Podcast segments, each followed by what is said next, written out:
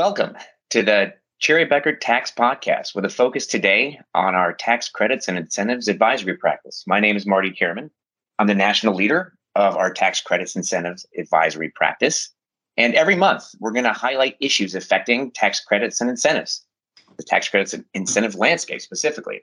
Examples are going to include legislative and regulatory updates, what we're seeing in the marketplace, how to manage tax credits and incentives uh, engagements, how technology is affecting the ability of taxpayers to claim C&I benefits, some of the drivers affecting taxpayers as they make decisions as to whether to pursue credits and incentives, uh, how to build a C&I practice, and also careers in C&I. Um, but today, let me focus and introduce you to my two partners in our tax credits and incentives advisory practice, where the focus of our practice is uh, incentives specific to R&D, energy, hiring, and capital spend planning primarily from a federal perspective, with a mix of some state and local uh, incentives in there as well. But these are my partners, Ron Wainwright and Dan Mennel. Ron, how are you and where are you today? I'm doing very well, Marty, and I am in uh, Raleigh, North Carolina, which is uh, home for me. Excellent. And Dan, how about yourself? How are you and where are you today? Doing great. Thanks, Marty. I'm here in Silicon Valley home for me, the heart of R&D for tech companies. Yes, it is. So we thought as we began today with our focus on tax credits and incentives, one of the issues that we see um, many of our clients grappling with is how to choose a provider. Clearly, we're in the marketplace talking to clients, um, proposing certain uh, tax credits and incentives projects to them uh, hopefully and theoretically in a holistic way, taking into account their overall tax positions. But we do also encounter uh, clients who are approached by a number of boutiques today. So I thought it'd be interesting um, to solicit the thoughts of both Dan and Ron, and I can add some commentary myself with respect to what we're seeing in the marketplace. Over the last 10 years, I think we've seen a number and an increase in the number of boutique firms offering to prepare primarily like R&D studies for clients and generally, these boutiques offer a contingent fee arrangement in the area of anywhere from like 20 to 30% of the gross benefits of the credits identified. From our perspective, we do things differently. Uh, we generally spend time working with clients, scoping out benefits um, before we even get into a formal proposal where we would then provide a budget, per- perhaps on a time and materials basis with a cap. Um, but we do a lot of homework up front before we really get into the fee arrangement. But I wanted to first give uh, a question to Ron. Ron, in the context of uh, a CPA firm like Cherry Bekaert, we follow uh, the rules under Circular 230. I was wondering if you might be able to give some thought or our listeners some background with respect to Circular 230, why it exists, how it affects CPA firms, and, and, and how we follow it, whereas the boutiques uh, have a different view on what they need to follow. Uh, excellent question, Marty. And this is a large differentiator uh, between working with a firm such as Cherry Bekaert uh, compared to to a boutique firm. So uh, in 1921, just from a historical perspective, Circular 230 uh, was combined into what was referred to as a single governing circular. Uh, the Treasury Department uh, issued Circular 230, which really speaks to the laws and the regula- regulations governing uh, the recognition of attorneys, CPAs, and, and agents who represent clients before the the, the Treasury Department. Uh, and you will notice in that background that if uh, a boutique firm, uh, who is a not CPA firm, is not uh, governed uh, by Circular 230. Um, there were some substantial amendments made in, in 2005, which is where uh, I'll say most practitioners as well as clients became aware of a number of what we would refer to as, you know, kind of well-known provisions. but what what does Circular 230 contain? It contains the rules of conduct in, in preparing uh, tax returns um, and substantial positions uh, in in those tax returns. So again, it's it's really for persons who are preparing um, tax returns and substantial positions in returns. Um, and it gives us six areas of guidance. I'll only really speak to to three today, which basically indicates that within a return, which of course an R&D credit is claimed claimed within a return. Um, it must have a realistic possibility of the position being sustained on its merits, which, from an R&D perspective, uh, Section 41 and 174 of the statute. Um, it uh, also speaks to um, really what a CPA firm can and cannot do, uh, which is a very large differentiator between a boutique firm and, and Cherry Bekaert, as well as other CPA firms, in regards to uh, charging the, the client an unconscionable fee uh, with respect to the service being provided, and that term is specifically uh, used. So, as an example, as Marty highlighted, um, a lot of boutique firms, the majority of boutique firms, actually charge uh, a contingency fee, a percentage of the R&D credit that is actually uh, claimed on the return. We, on the other hand, are not allowed to do that. Uh, and we do everything on, on a time and materials basis. Um, the other thing that I would highlight that candidly we see as a differentiator between ourselves and and, and other maybe boutique firms is um, you uh, cannot solicit a business um, using what is referred to as a false claim under Circular 230. Um, and candidly, we do see a lot of boutique firms and uh, just not the r&d space but other uh, service offerings which will make uh, you know very specific uh, statements and claims about their practice when in fact um, under circular 230 uh, that would be considered as soliciting the business using a, uh, a false statement uh, if you will. So a little bit of background on circular 230 it affects all cpa firms and, and candidly it's a it's a quality uh, uh, provision by utilizing a firm such as Cherry Bekaert or another CPA firm in regards to uh, uh, certainly the R&D credit as a whole. Ron, that was awesome. Thank you so much for that background. It really does set the stage um, for why we operate the way that we do. And I'll move the next question for discussion over to Dan right now. And I touched on a little bit of this, but like Dan, from your perspective, how do we as a CPA firm and maybe your roles in prior CPA firms differ in our approach from a boutique? Just sort of a free for all question for you, but what are your thoughts there? Yeah, thanks, Marty. And this really piggybacks off some of the items that Ron covered. And so thanks, Ron. Um, the way we approach this differently, we really view the credits and incentives as part of part of our overall tax service offering. It's not a one-off product, and we we work seamlessly with other members of our firm, our compliance teams, our audit, and our advisory groups. We never offer, as Ron said, contingent fee pricing. We view the credit opportunities as belonging to our clients, not something we are giving to them. And we focus on servicing our clients end to end. Uh, we really believe our reputation is built upon serving our clients end to end holistically and putting quality above, uh, you know, like maximizing the credit. From the start, uh, we want to ensure that we've addressed any issues with the ability to monetize the credit. This could be from uh, an NOL position or any concerns on the structure. So, again, thinking through what that means, that's not something that a boutique firm that doesn't understand complicated structures or potential NOL positions and the use of attributes is not really something they can do. So that's a difference. We want to ensure that the credit um, the, the client is aware of deadlines, state deadlines. Some of those state deadlines are fairly complicated, and you have to follow specific processes of when you file them. So we, we're very hands on and help our clients through those processes and those deadlines. And if we see practices within a company that put a client at risk, we try to make proactive suggestions to them. Examples of this would be if we review a contract and there's uh, language in there around risk or rights, and we know that they're renewing those contracts uh, in the future, we can let the client know that you know this specific language led to this conclusion, so they think about that going forward. Um, we ensure another example that job descriptions exist, um, so that um, clients can again proactively work with their HR departments and create job descriptions or create more accurate job descriptions that will um, put the clients less at risk under this normal exam procedure where job descriptions are pulled under an IRS exam. So those are yeah, a few examples.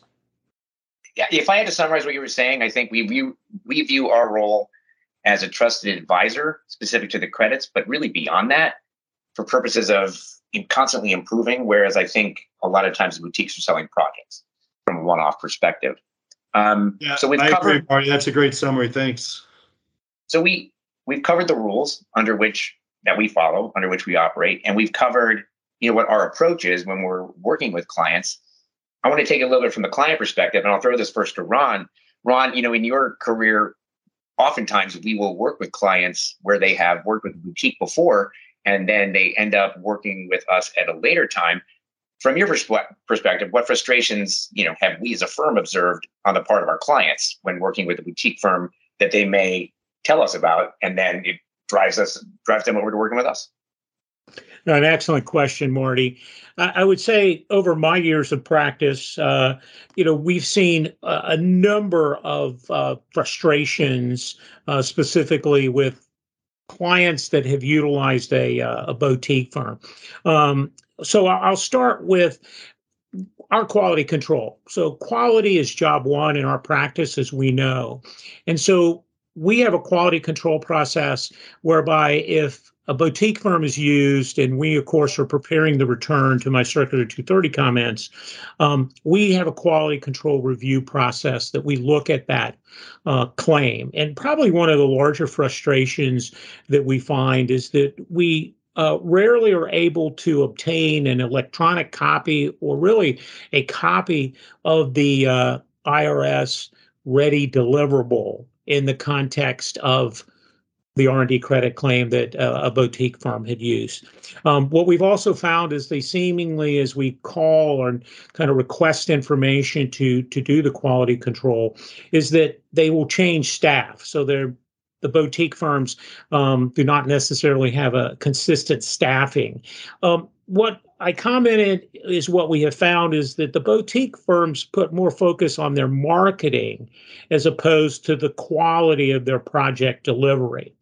Um, and this is important because we have uh, seen scenarios where uh, if the credit had been claimed by that that client utilizing a boutique firm, they could have subjected themselves to a civil penalty provision in the Internal Revenue Code, which is 6676, which is actually and stands for an erroneous claim for, for refund or credit. And that is actually a, a 20% uh, penalty uh, of what's referred to as the excessive amount of the R&D credit claim.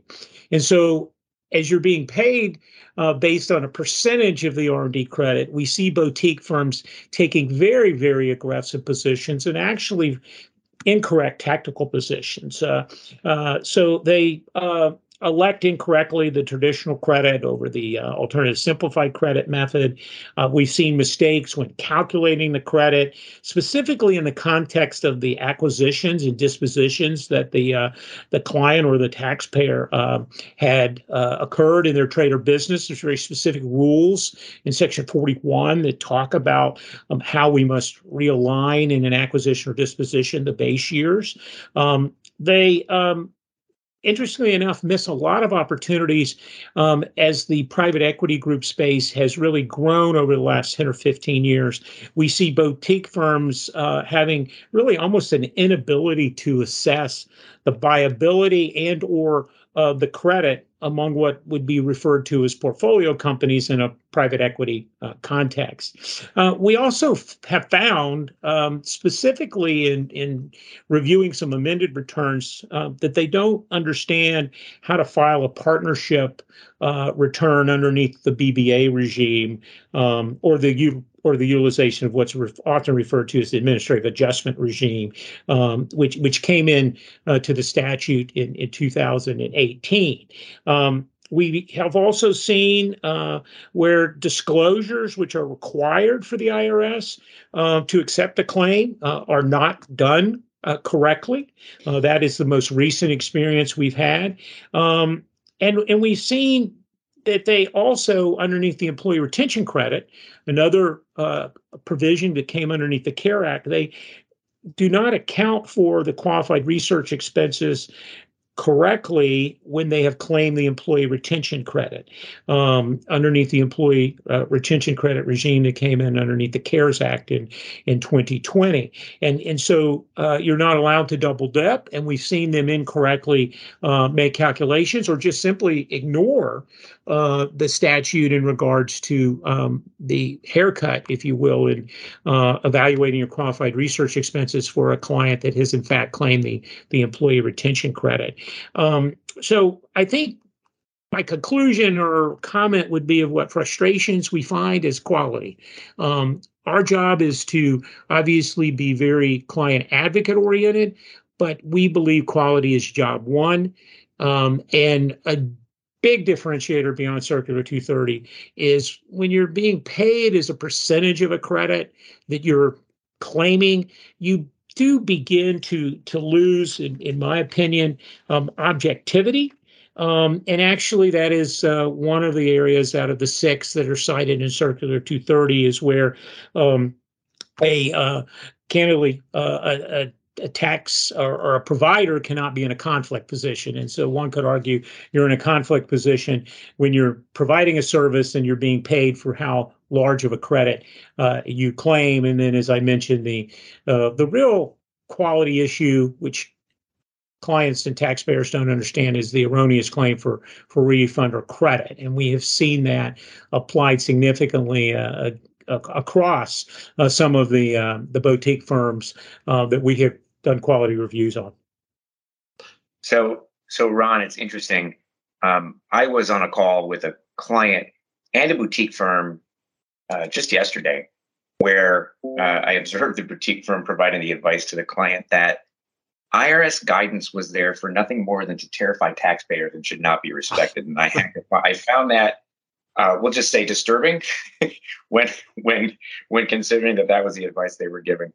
Um, with that in mind, and and and I the last point here I think we'll cover today is I don't think it's only ourselves as a CPA firm that notices the differences between the way that we practice and, and a boutique may practice.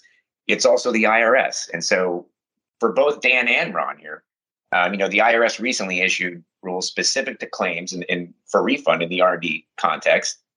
Um, and some have made the case that these rules are a direct response to the large increase in R&D credit claims being filed by taxpayers using boutique firms. Um, I think it makes a little bit of sense. We might have covered this on some other podcasts, but to cover what those rules are about, what they require, and uh, then maybe we'll leave it at that for this podcast. But I think it's it's interesting because we've talked about again our observations, the way we practice, clients' observations, the rules under which we operate, and now maybe here's an IRS response in terms of the way um, things are, what they see in the market. We'll say in the marketplace for them, what they see out there from from taxpayers and from providers. So, what are your thoughts there on the new rules? Yeah, and I'm happy to walk through that. One more comment I wanted to make on that last section about the frustrations in using a boutique firm. When Ron was being kind, probably one of the biggest observations they find out once we take over that work is that they were paying far too much. So, in addition to the all of the quality issues that Ron went through, most clients end up paying quite the premium for that lower quality work. So there's some irony in that. Um, just to quickly go through or remind the listeners about what this new IRS guidance required uh, for amended claims. Uh, three three main points here before we make some comments or observations on those. You have to identify all the business components to which the Section 41 research credit claim relates for the year.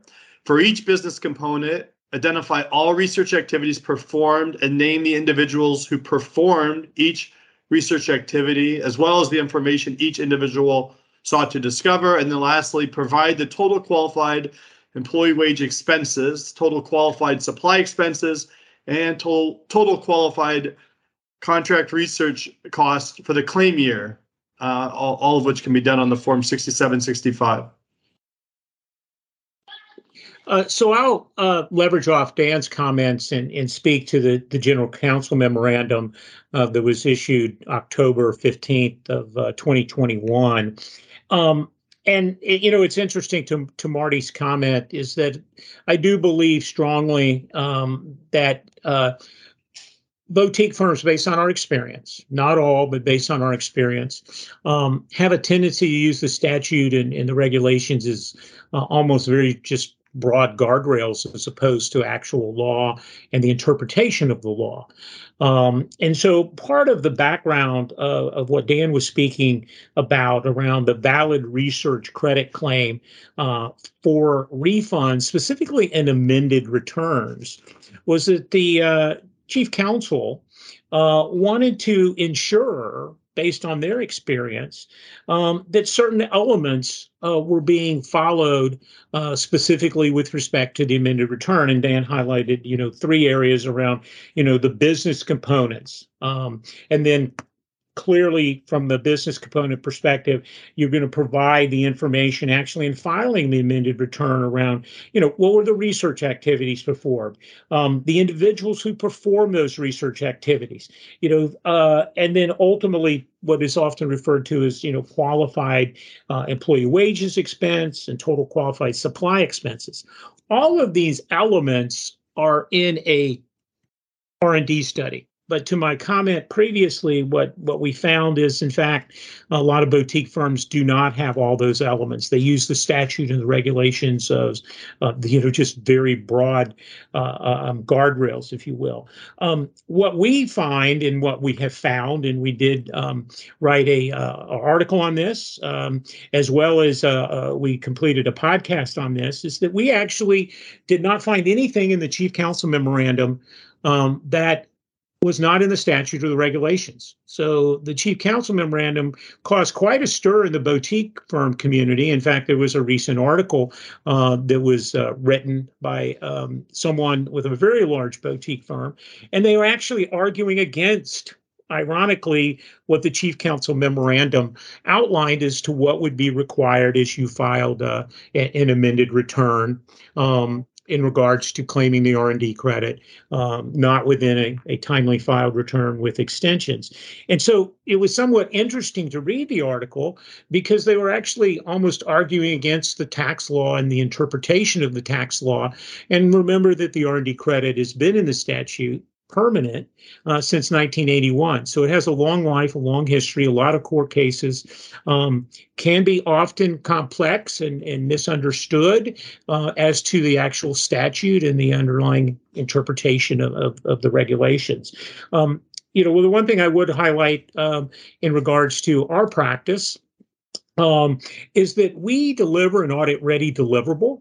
Um, so in the event uh, the uh, taxpayer or client would ever be examined. We stand behind our work 100%. Um, and we actually uh, embed uh, the audit technique guideline or provisions of the audit technique guideline in regards to our deliverable. Um, we have not found that uh, within any uh, of our quality control reviews of any boutique firm. Um, from West Coast to where Dan sits, to the East Coast in Raleigh, uh, to where I sit, and then Marty uh, sits up in, in New York and DC. Um, and we just have not, um, you know, experienced that a boutique firm stands behind their work um, 100% as we do. Um, so that hopefully is some additional commentary uh, around the chief counsel memorandum. Um, and please be aware that it is in effect um, post January 10th of uh, 2022. Um, and any amended returns that uh, would be filed post that need to ensure that they are aligning with the, the chief counsel memorandum. Thank you, Ron and Dan. That was excellent. I mean, in short, any firm that's that does their homework on behalf of their client, that's nothing to be afraid of. I've always viewed that as an opportunity to differentiate our work from another provider who didn't take the time to have that information readily available and disclose it properly to the IRS. So, with that said, I think today's been really good. Your comments have been helpful, uh, hopefully, to our listeners, definitely to me. Thank you, Dan. Thank you, Ron, for your insights. Thank you to our listeners for listening. And I guess as a final disclaimer, the material uh, here has been presented for informational purposes only. It's not intended to provide and should not be relied on for tax, legal, or accounting advice. You should obviously con- consult your own tax, legal, and accounting advisors before engaging in any transaction. But thank you again for listening, and we appreciate you uh, taking the time to talk about or listen to us talk about the differences between CPA firms and boutique providers. Thanks a lot. Check out Cherry Bekaert's website, cbh.com, for the latest guidance and resources on federal and state credits and other tax and business topics. This concludes today's podcast. Please like, share, and subscribe, and thank you for listening in. Until next time.